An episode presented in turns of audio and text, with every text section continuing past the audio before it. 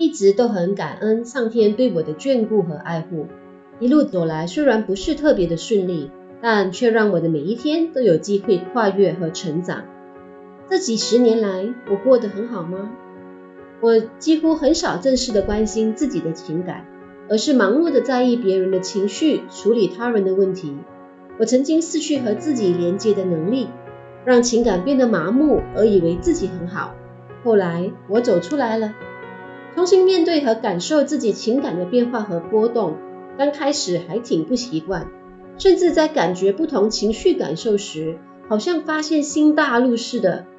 原来快乐可以如此，哦，悲伤是这样的，哦，在意的感觉真的好奇怪，失落其实是那么难受的，听起来好像很奇怪，但我的感觉却又是如此的真实。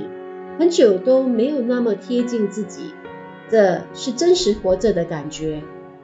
那一天和一位妈妈对话，每一次我问她感觉如何，她总是面无表情的回答：“就这样咯。”其实，当我们不再愿意细腻的感受自己的情感，渐渐的我们就会失去这个能力。她说，她其实是一位情感丰富的人，但是过去十几年却慢慢的不再懂得表达情绪。是的，生活的压力、家庭以及孩子的障碍等等，都让他必须为母则刚，为妻则强。你有什么感受？这句话是在学心理学时常常用到，也常常需要回答的。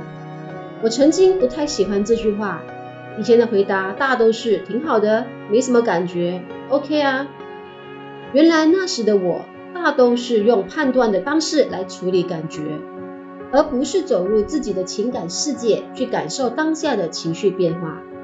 也许不是每一个人都愿意表达情感，但是还可以感受情感是一件幸福的事情。每一天，如果愿意花一些时间，专注呼吸，重新和自己的身体连接，问问自己感觉如何，感受自己的情绪，也许不是每一次都是愉快的，甚至有时会不舒服。鼓励自己再多一些感受，去感觉那一种不舒服。也许某一天，那样的不舒服也可以让你觉得自在。我们的内心本来就有温度，只是生活的威胁让我们渐渐失温，甚至变得必须理智和冷漠。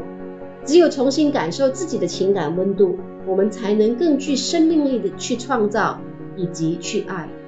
Coffee Talk 70，大家好，我是黄小嫣。我还在慢慢细细的感觉自己情感的变化，